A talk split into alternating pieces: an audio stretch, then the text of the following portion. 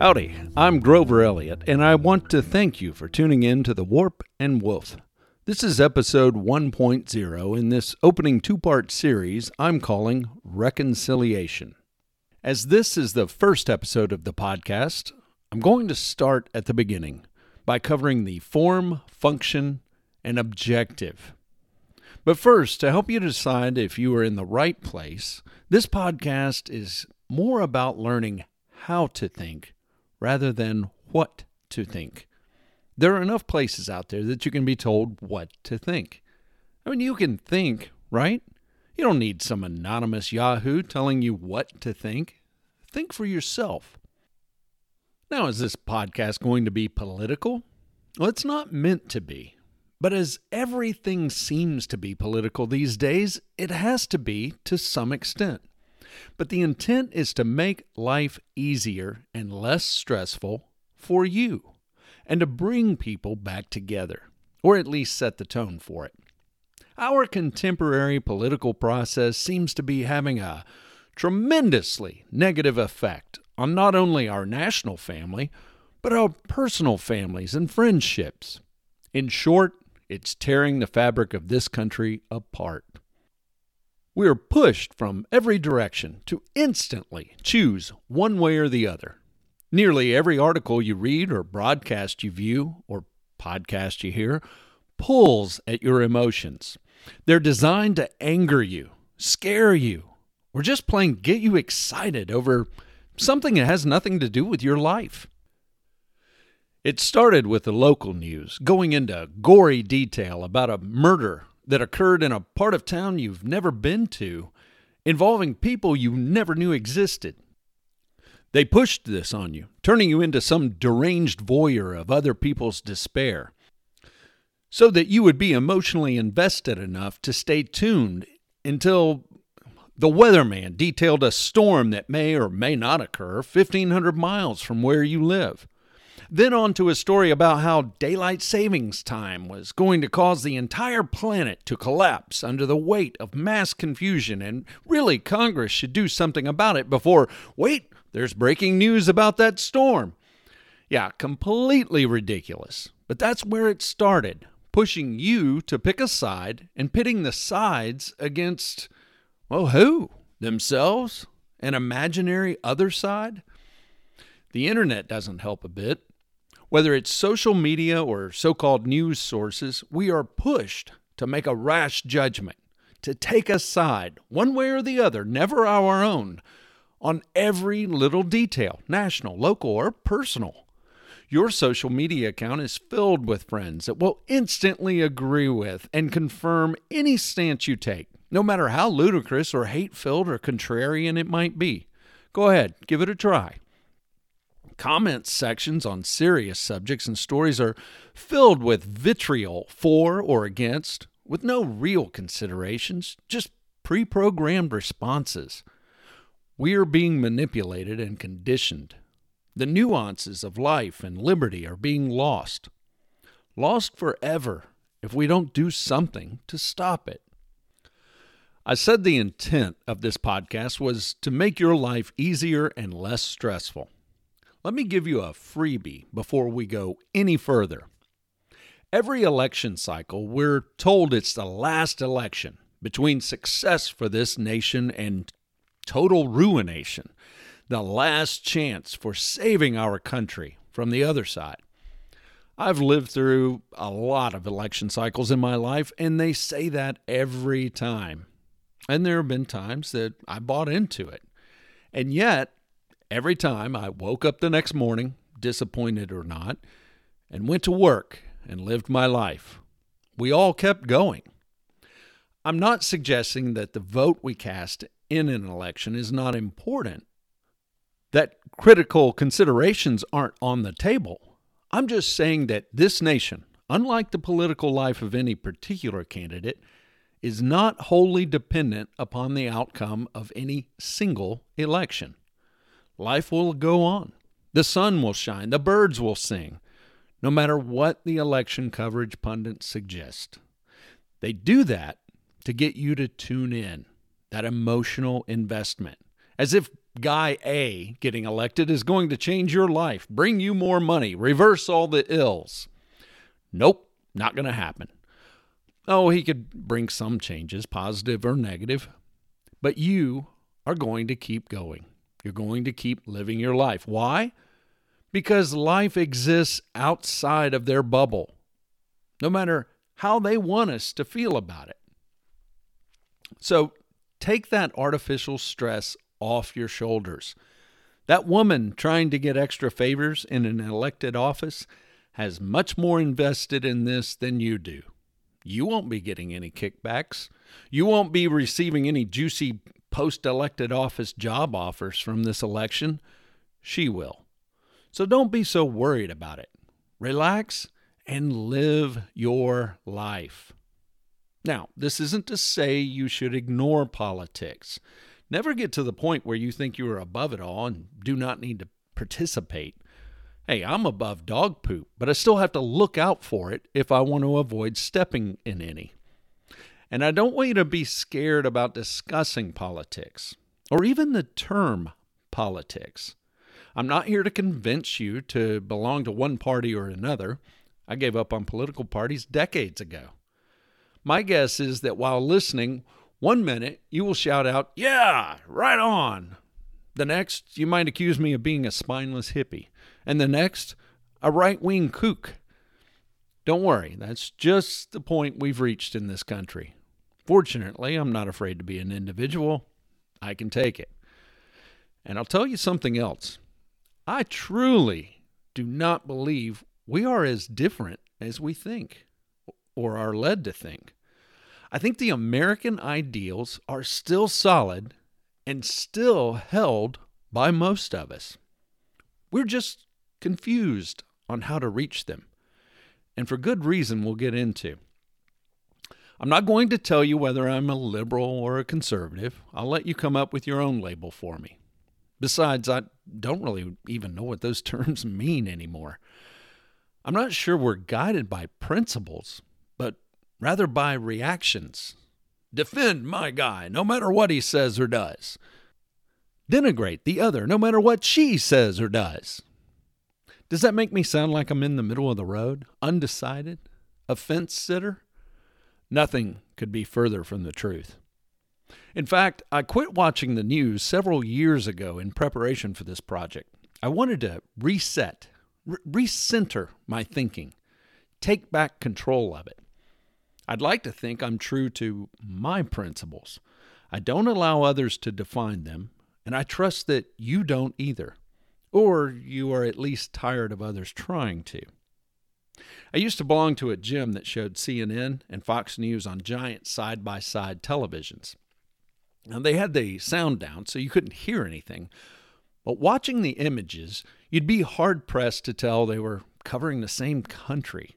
Rarely did they choose to cover the same stories, but when they did, when a story was too big to be ignored, you'd have a hard time telling they were covering the same story because of the, the slant, one way or the other, of the coverage. It was so obvious how they were pandering to the audience, then manipulating the viewer into getting emotionally invested in some made up conspiracy. It was very transparent and very disappointing, not just because of what was being pulled over on the viewer, but the thought of how many actually just passively go along with it. Passively, and yet angrily. That's how it works. You watch a sporting event or an action movie to be titillated, to be thrilled, to stay on the edge of your seat, not even pulling away to answer the door, go to the bathroom, or help your wife out the door with her suitcases. And that's the formula that politicians, our rulers, and their minions, the media, have taken up. When is the last time you remember hearing a fact based news story that left you to think to ponder, to consider the possibilities. I bet it's been so long you can't even remember. Every one of them tells you what to think by throwing inflammatory terms and half truths in front of you, like, like so many poisoned breadcrumbs to lead you to doom, despair, and higher ratings. Have you ever heard the phrase to bury the lead? This is a journalism term referring to failing to get the most enticing part of the story, the, the meat, into the lead or opening paragraph. In our modern tabloid esque existence, the meaning of that phrase has been well, turned on its head. I'm not sure the modern editor could even recognize the lead. They're, they're so shallow. It's all about the pithy phrase, the snarky comment, the link line to entice you to click, followed by several misleading paragraphs with the actual story, some semblance of fact, buried or, or never even dug up in the first place in the last two or three paragraphs. I recently came across a typical example of this. Garbage headline reports that a Today Show host snaps, I don't need that, and walks off after a flirty guest gets up close and personal live on the air. Okay, there's your clickbait. I don't normally read trash like this, but I could tell it would make a great example. In reading the story, it becomes obvious the so called headline was a collection of half truths taken out of context, designed to get the online scroller to read a story, which is to say, a digital billboard, that is written in much the disingenuous way. It's not enough that you are lied to like some carnival barker in front of the freak show tent. They have to keep lying to get you to scroll past as many ads as possible. The story chops up the action to lead the reader to believe the host turned on a guest during a segment on gift ideas, starting with two additional headlines that perpetuate the lies. In reality, I don't need that was what the beardless host answered when the guest suggested he may need a beard wash and oil gift set. Then the guest sprayed the host with a cologne. He backed away before smelling it and admitting he enjoyed it. And as far as the walking off, reading the last paragraph or two of the article, you're welcome. That was extremely painful, but hey, I'm dedicated to my job. Reading all the way to the end of this garbage, it's revealed that his walking off was actually just him going to the end of the table to bump to the next segment after the other hosts had gone through their respective gift ideas. I know this is just a fluff piece, but it's typical of every article you read, online or in print. Give it a try. Read a few from beginning to end, and you'll see. The lead has been redefined for you. The first 7, 10, 12 paragraphs are designed not only to manipulate you seeing more ads, but also to hide and obscure the truth, to make you feel one way or the other, to control what you think. You have to go digging for the truth, if it's even there. If you're going to read any news articles and feel you have to skip a few paragraphs for time's sake, skip the first few paragraphs, if you must, but read to the end. We'll call it uh, mining for the lead. It's buried every single time. So watch out for the manipulation phrases, the poisoned breadcrumbs, they're always right up front to lead you astray. Not here. We're above that. We're smarter than that, right? I'm sure a consultant would advise me that this is the fast track to the bottom of the ratings heap. but, but I'm sick of being jerked around by these people and told what to think. And I trust that you are too. I hope that during the course of this podcast, you seriously and deeply question the news source you currently trust or rely upon, as well as the direction of the party you belong to, no matter what party it may be. That being said, I'm not getting down into the weeds to talk about House Bill this or Executive Order that. We're here to look at the bigger picture. To ease your mind or trepidation, let's start by defining politics. Politics is merely the science of people's behavior and how to control it. Simple as that. In other words, politics is the study of how to A.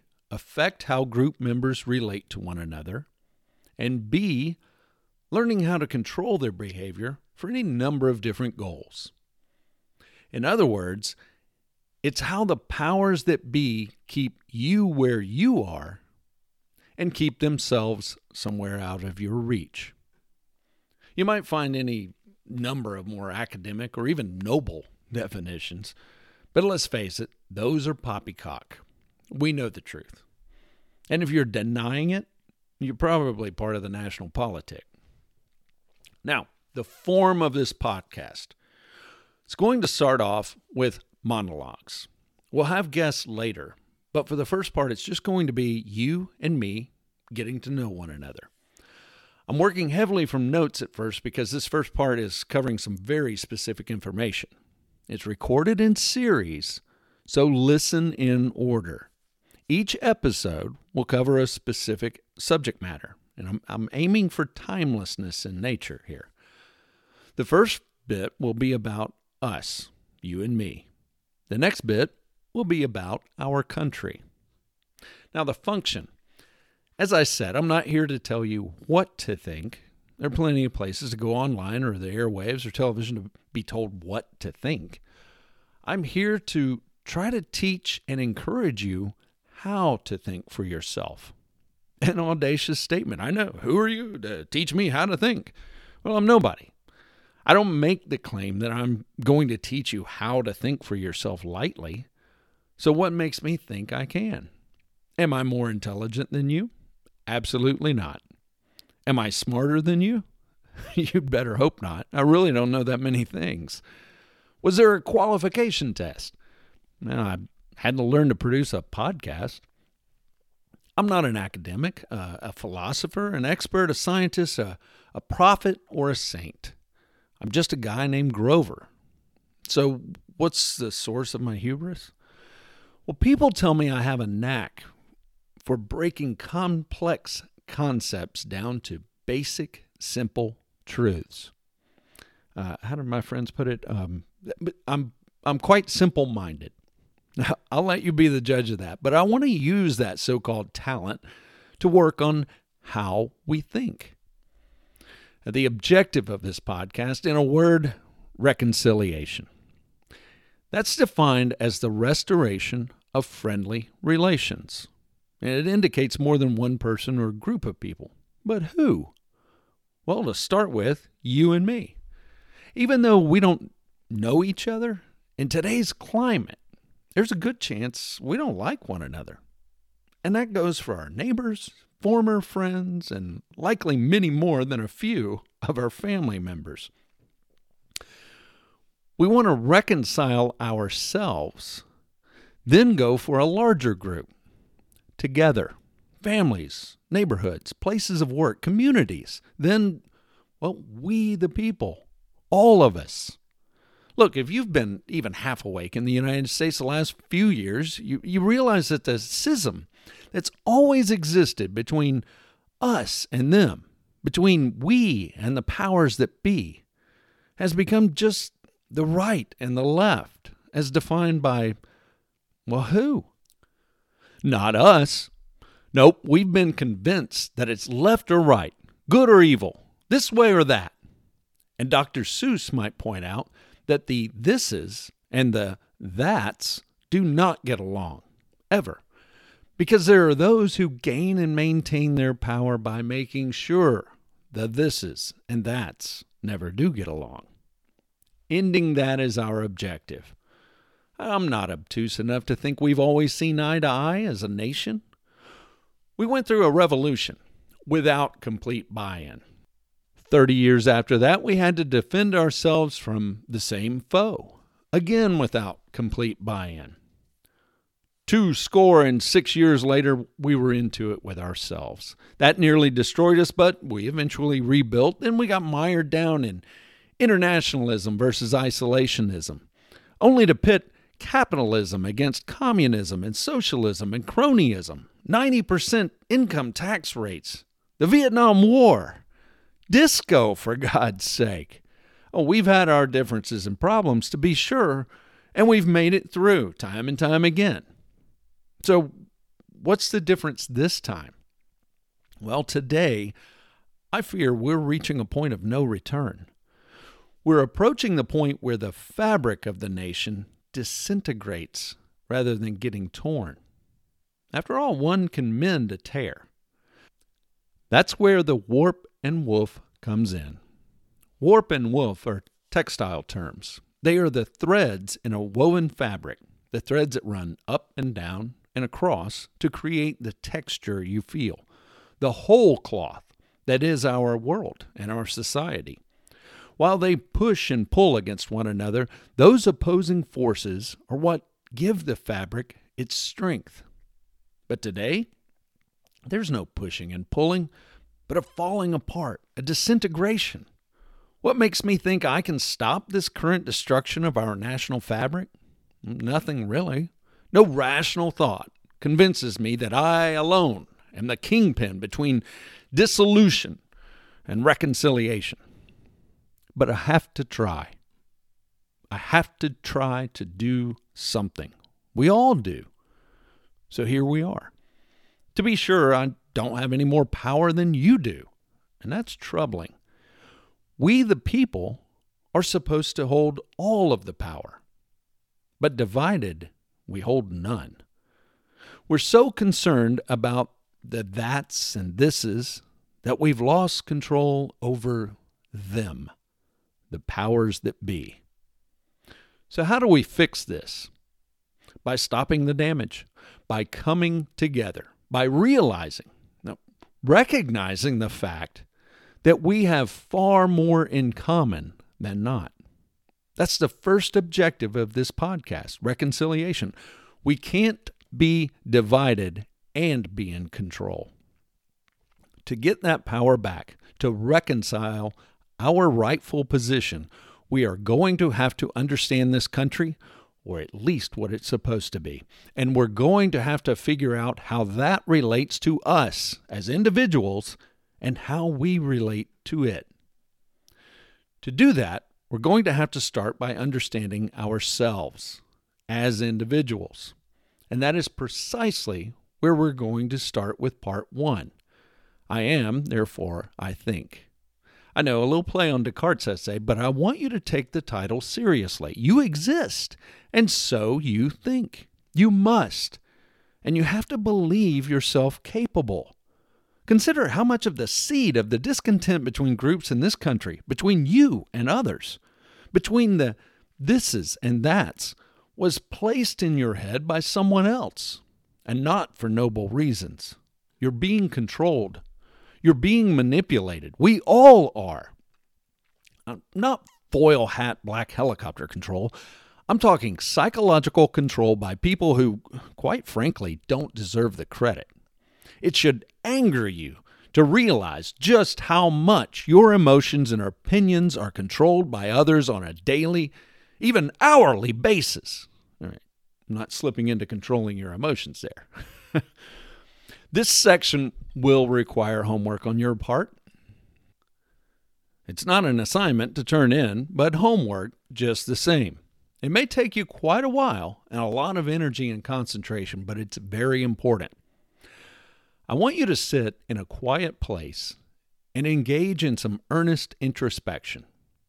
Your task come up with a list of 10 things, phrases, bullet statements, complete sentences if you choose, that describe you as a person, a being, an individual.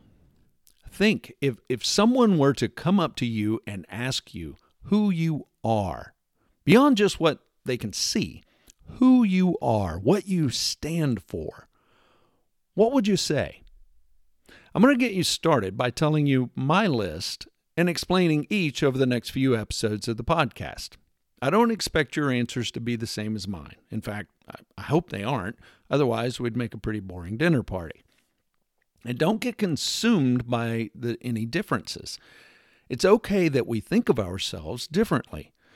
You have every right to think of yourself any way you wish, as do I. There are no right or wrong answers, not if they come from you. But this will give you an idea of how to dig, how to look for your defining qualities, how to think about yourself. See what I did there? Not what to think about yourself, but how to think about yourself. For our assignment. At the top of my page, I have written I am. Following that, I have the numbers 1 through 10 listed. Now, if I didn't mention this before, you will need to prioritize these 10 declarations in the order of importance, how they relate to one another in defining your character. My 10 are as follows I am 1. An individual.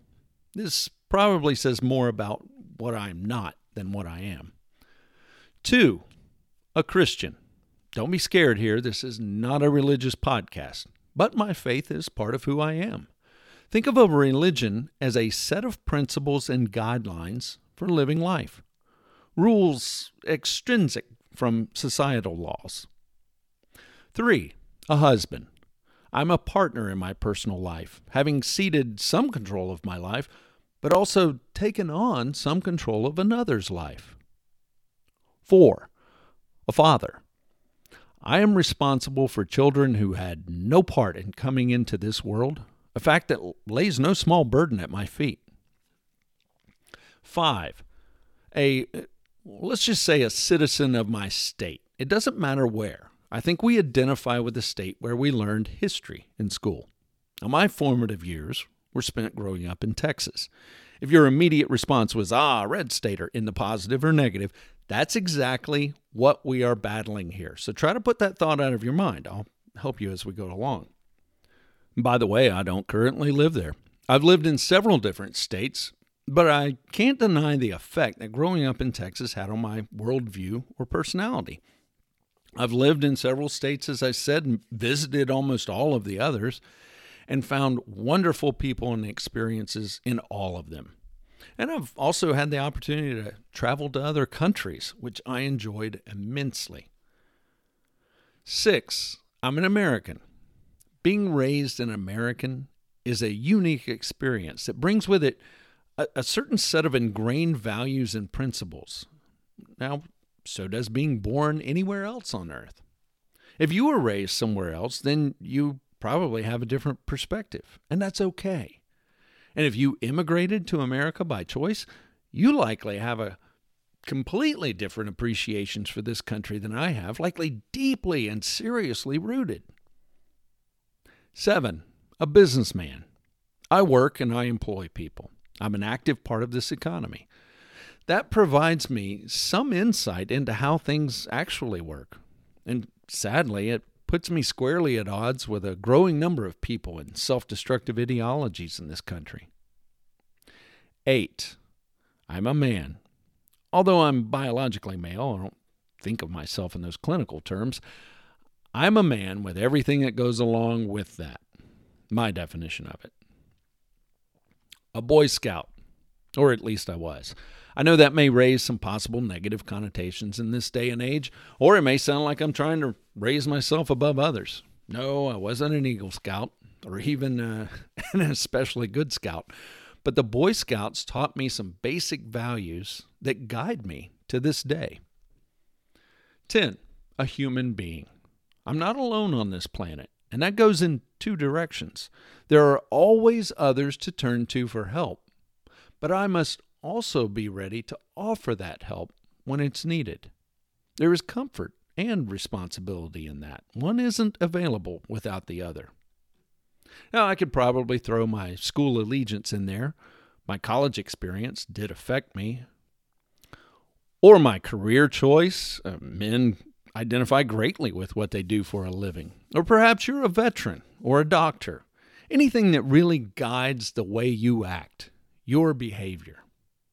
Now, moving forward, we're going to explore each one of these and look at why it's ranked where it's ranked.